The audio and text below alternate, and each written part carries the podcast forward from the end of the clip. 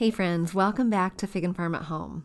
Just recently, I was having a conversation with a friend about her tiny home. Not a tiny home that you see in the pictures or the magazines, not that kind of tiny home, just a regular home that is tiny. She's living there with her four kiddos and her husband, and she chose it intentionally. But as she was saying, Gosh, I wish it could work better for me, it made me wonder about all of you. It made me think, hmm, I wonder if you are living with a small space. Maybe it's not a tiny home, but maybe it's a small room, and how we can use those rooms and decorate those rooms and lay out those rooms for our advantage. So that's what we're talking about today. Four tips to utilize your space well, even when it's not a whole lot. All right, sit back and relax and enjoy today's show. We grew up with the phrase, home is where the heart is. But our culture has shifted, and now the message is home should be Pinterest perfect.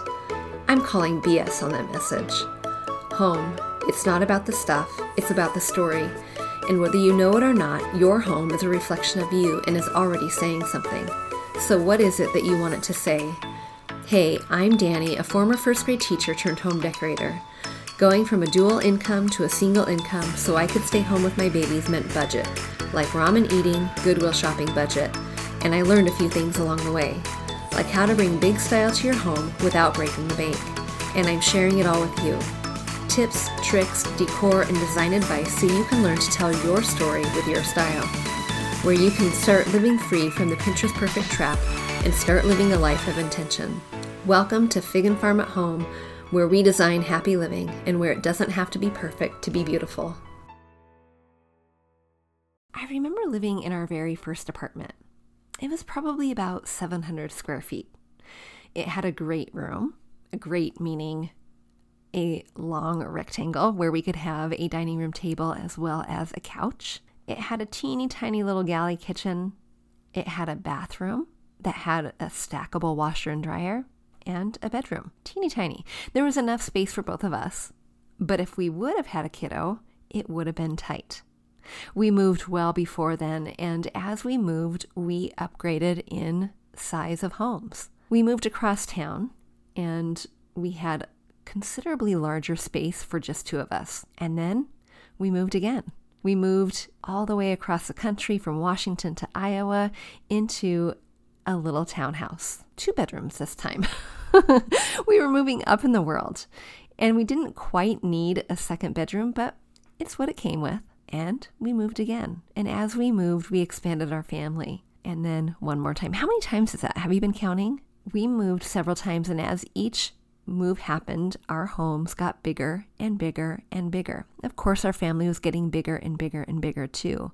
And as you can imagine, as you move into bigger spaces, you accumulate more things. I remember our closet in our first home in Iowa. It was a double door closet, a sliding door. It wasn't a walk in closet. And it was built, our home was built in the 1950s. So it was cute and cozy and it was like a, a cottage. In fact, I remember that was the billing that was on the real estate paper the cottage home. And it was. And we had plenty of clothes for us that fit in a doubled double closet. And I'm pretty sure my son has the same size closet today. But as you move, your space expands as well as your things. But what happens when you go backwards? What happens when you start with something a little bit bigger and you go a little smaller? I'm hearing that trend more and more. I'm hearing the desire for less space and less stuff. And I'm seeing the transition happen even in friends who are choosing intentionally smaller spaces so that they don't have to manage their stuff they can manage their life, and the life that they're living is bigger than the space that they have. But you might even still be living in a big space with a small room. You might be decorating and living in a home that is smaller than you might want it to be. So, what happens then? How do you do it and how do you do it well? That's what we're talking about today. So, if I just described you and your living situation, grab a notebook, grab a pencil, and let's take some notes because there are four things that I think you can consider in order to live large in a small space, whether it's a tiny home on wheels or a tiny room in a big home. The first thing, and this is always my recommendation before you decorate your home anyway, but especially important when you're working with a small space, and that is to consider the amount of things you have and to remove the excess. Now, why is this important in order to just decorate in general? It's important because sometimes when you have the desire to make change in your home and you're seeing all of the flaws that are in front of you, but you're wanting to make it pretty, we'll say. Sometimes the thing that happens is that you're actually seeing the stuff without identifying it as the burden itself. And when we start decorating around the excess of stuff, all we're doing is creating the illusion of pretty or put together or delightful or fill in the adjective that you want it to be when we haven't addressed the core issue. But this is especially important to address when you're living in a smaller space because what you want to have is room to breathe. You want to have room to have the room or the home work for you in the way that it is intended to work for you. And it can't do that if you are constantly fighting the stuff. So, Step number one, remove the excess. And in removing the excess, making sure that you develop a rhythm or a routine in order to keep that excess out. Tip number two, scale and sizing matters. It matters really when you decorate any room, but when you have a larger space, oversized or overscaled furniture, it can be a little bit more forgiving. Not so much when you're working with a smaller space. One of the things to avoid when you are working in a really small space is overstuffed furniture. Overstuffed furniture for me is a no no anyway, but it doesn't necessarily mean that overstuffed and getting rid of that means that you're getting rid of comfort. There are plenty of pieces of furniture that have cleaner lines without having the heavy weightedness that the overstuffed does. And they're pretty comfortable. Working within the parameters of a smaller scaled room means smaller scaled furniture. Now, it doesn't mean petite, but it does mean you might have to compromise on the length of couch. If you have a pretty narrow, pretty small living room, going for a 105 inch couch might not be realistic, but an 85 inch couch, fantastic thinking about how much walkway, how much room you have to move around is really important before you make purchases, especially with a smaller scaled room. What often happens anyway in just in general is that we get intrigued and we get motivated to purchase things without thinking about how it's going to fill up proportionally within the room. So, one thing I always recommend is before buying anything, move some furniture. Put down some blue tape, put down some jump ropes or some scarves or some socks to outline the physical space that that piece will represent once, once it is in place. Now, I really like to, if you can, move furniture because furniture it's really one thing to be able to see the outline of the the shape on the floor but it's another to see maybe where the outline of the couch will be in the idea of a chair sitting there because I can easily walk around in a small space when I see the outline on the floor. But once I have a corner that I might hit my knee on or I might hit my hip on, it makes it a little bit more realistic. So, if nothing else, outline the floor, the, the size of the couch or the chair or the piece of furniture you want to bring in, and then put something kind of big and bulky like a, an armchair or a dining room chair or a box, something bigger and bulky on the corners, and then walk around it for a little bit. Walk around it for the afternoon, walk around it for a day or two and see how it how it flows, how you flow in the room. And some of you may already be thinking, but I need a lot of seating. I need a lot of seating, and so I have to have a bigger couch. Well, maybe, but here's something to think about, and this goes into tip number three.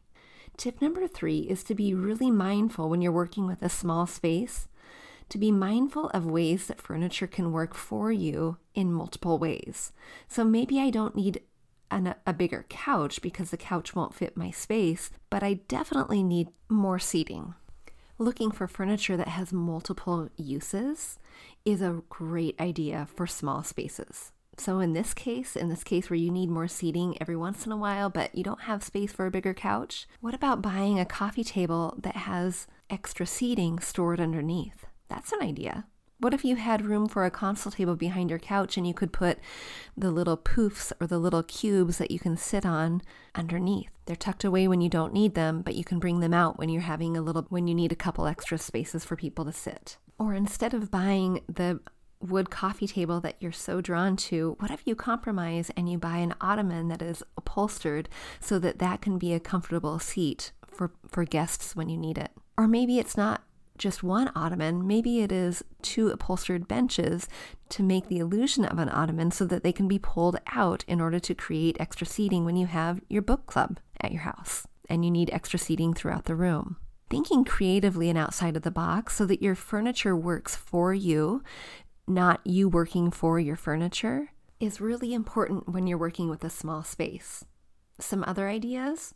If you have kiddos and kiddos have toys, what about a coffee table that has storage inside? What about a credenza that has, instead of storing all of your extra china that you don't use, what if that becomes toy storage? Thinking about the way that furniture functions for you and your family before you purchase it, thinking about the needs of your room and your space, the limitations that you have already set in line just by the parameter of the floor, is going to help you make better decisions when you think about how you want the room to function for you. So, if you're working with a small space before you purchase anything, think about how that furniture can do one or two or even three jobs for you and your family. And if it can't, if it can't do more than one job for you, maybe you need to think creatively and, th- and pick another piece of furniture. All right, tip number four go vertical. When you have a small floor space, you can't really expand outward, but you can go upward. Are you utilizing the walls in a way that is to your advantage? Do you have big, bulky pieces of furniture that are going lengthwise and horizontally across the floor? Or are they going vertical? In your dining room, do you have a credenza or do you have a hutch? And do you know the difference? a credenza is usually a sideboard, something that has, if you can imagine, a dresser like piece of furniture, but it is longer in length. It doesn't necessarily have a top. But if you need more storage, you have that same floor space, but going up in the form of a hutch could be a better use of your space, using the height to your advantage having shelves, having bookshelves is also something that is going to be a great use of your space. What are some other ways that you can go vertical rather than horizontal? Be mindful of that as well as how does that piece of furniture that you're bringing in, even though it will take up real estate on the floor, is it still functioning in multiple ways for you? Is it doing more than one job for you, or is it just doing the one job? As we think about going vertical, and you're living in a tiny space or not, think about how you can go vertical in places that are hidden, like bathroom cabinets, kitchen cabinets, pantries, closets? Are you just using floor space or hanger space, or are you using space that is, or is there space that is unused? One of my very favorite ways to optimize space in both the kitchen and the bathroom are to use risers in my cabinets, even sometimes in the drawers. So be mindful of any wasted space and how can you go upwards and not just outwards. And I told you that I only have four tips, but I actually have five. When you're working with a tiny space, especially a tiny home, how can you use the outside to your advantage? Do you live in an area where you're able to be outdoors a few seasons out of the year? And if you are, how can you create more living space outdoors? Allowing your outdoor space to become a natural extension of the indoors can be as easy as putting out an outdoor rug and a couple chairs with a little coffee table. Maybe you have more room for even a small outdoor couch and a dining set. Whatever it is you have, making it comfortable and a natural extension of the indoors could be a great way to make your home feel like it is serving your family in a way that is best for your lifestyle. Making sure to bring out umbrellas so that you have shade and that you want to be out there even in the heat of the day. Giving as much attention to the outdoor space as your indoor space with things like layers and depth and texture and height. Things that bring nuance to your design and create a cozy feeling, a cozy space, will entice you to be outdoors as well as indoors. All right, friends, I hope you enjoyed those five tips for really living large in a small space. And if you have tips that I didn't share and you would like to share them with us, come on over to my Facebook group and share there. We would love to hear how you utilize and make the best of your small space. Until next time, I'll see you soon. Friend, I was at Home Goods the other day, standing in the pillow aisle, and I overheard a conversation. And that conversation was someone talking to her friend saying how overwhelmed she was in just choosing a couple of pillows for her home. And it made me wonder if that is you too. It made me think this could be any number of you standing in the pillow aisle, standing in the paint aisle, Heaven forbid you are picking out tile for your bathroom floor. The choices can be so overwhelming when we hear words thrown at us like boho, farmhouse, industrial. What style are we? When we are surrounded by pictures on Instagram and Pinterest and thinking, how can I make that appear in my own home? Will it work? I see you trying to make those choices, but worrying about making a mistake, worrying about wasting money or wasting time, wasting effort that could be spent elsewhere but wanting the desire all the same. I see you and I hear you loud and clear when you ask questions which metals go with which metals, and which curtains do I need, and where do I buy the things? I see you and I hear you.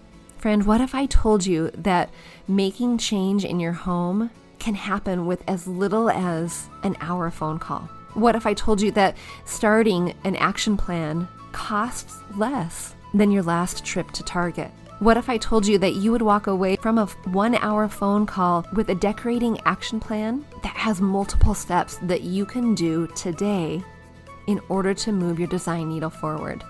Oh, and by the way, it doesn't have to cost a lot. Design does not have to cost a lot. If you have a $500 budget, awesome! We can play with that. If you have a $3,000 budget, awesome! We can play with that. If you have a $25,000 budget, awesome. Go find another designer. I am not for you. Friends, I am serious when I say you can make change in just one hour. I am serious when I say you do not have to spend a whole lot and you might already have the pieces in your home, so let's start playing with them. Decorating SOS phone calls were designed with you in mind to answer your specific questions for your specific home. Because, friend, you don't live in that Instagram picture, you don't live in that Pinterest picture. But if you want something to feel and look similarly while representing you and your family and your story well, I encourage you to book a Decorating SOS call so we can get started on your design action plan. Your design action plan. Not the person behind the Instagram picture. Not that one. Yours. Friends, I have 10 Decorating SOS calls available every month, and I want one of them to be yours. So go to veganfarmathome.com forward slash book a call. You can find it in the show notes.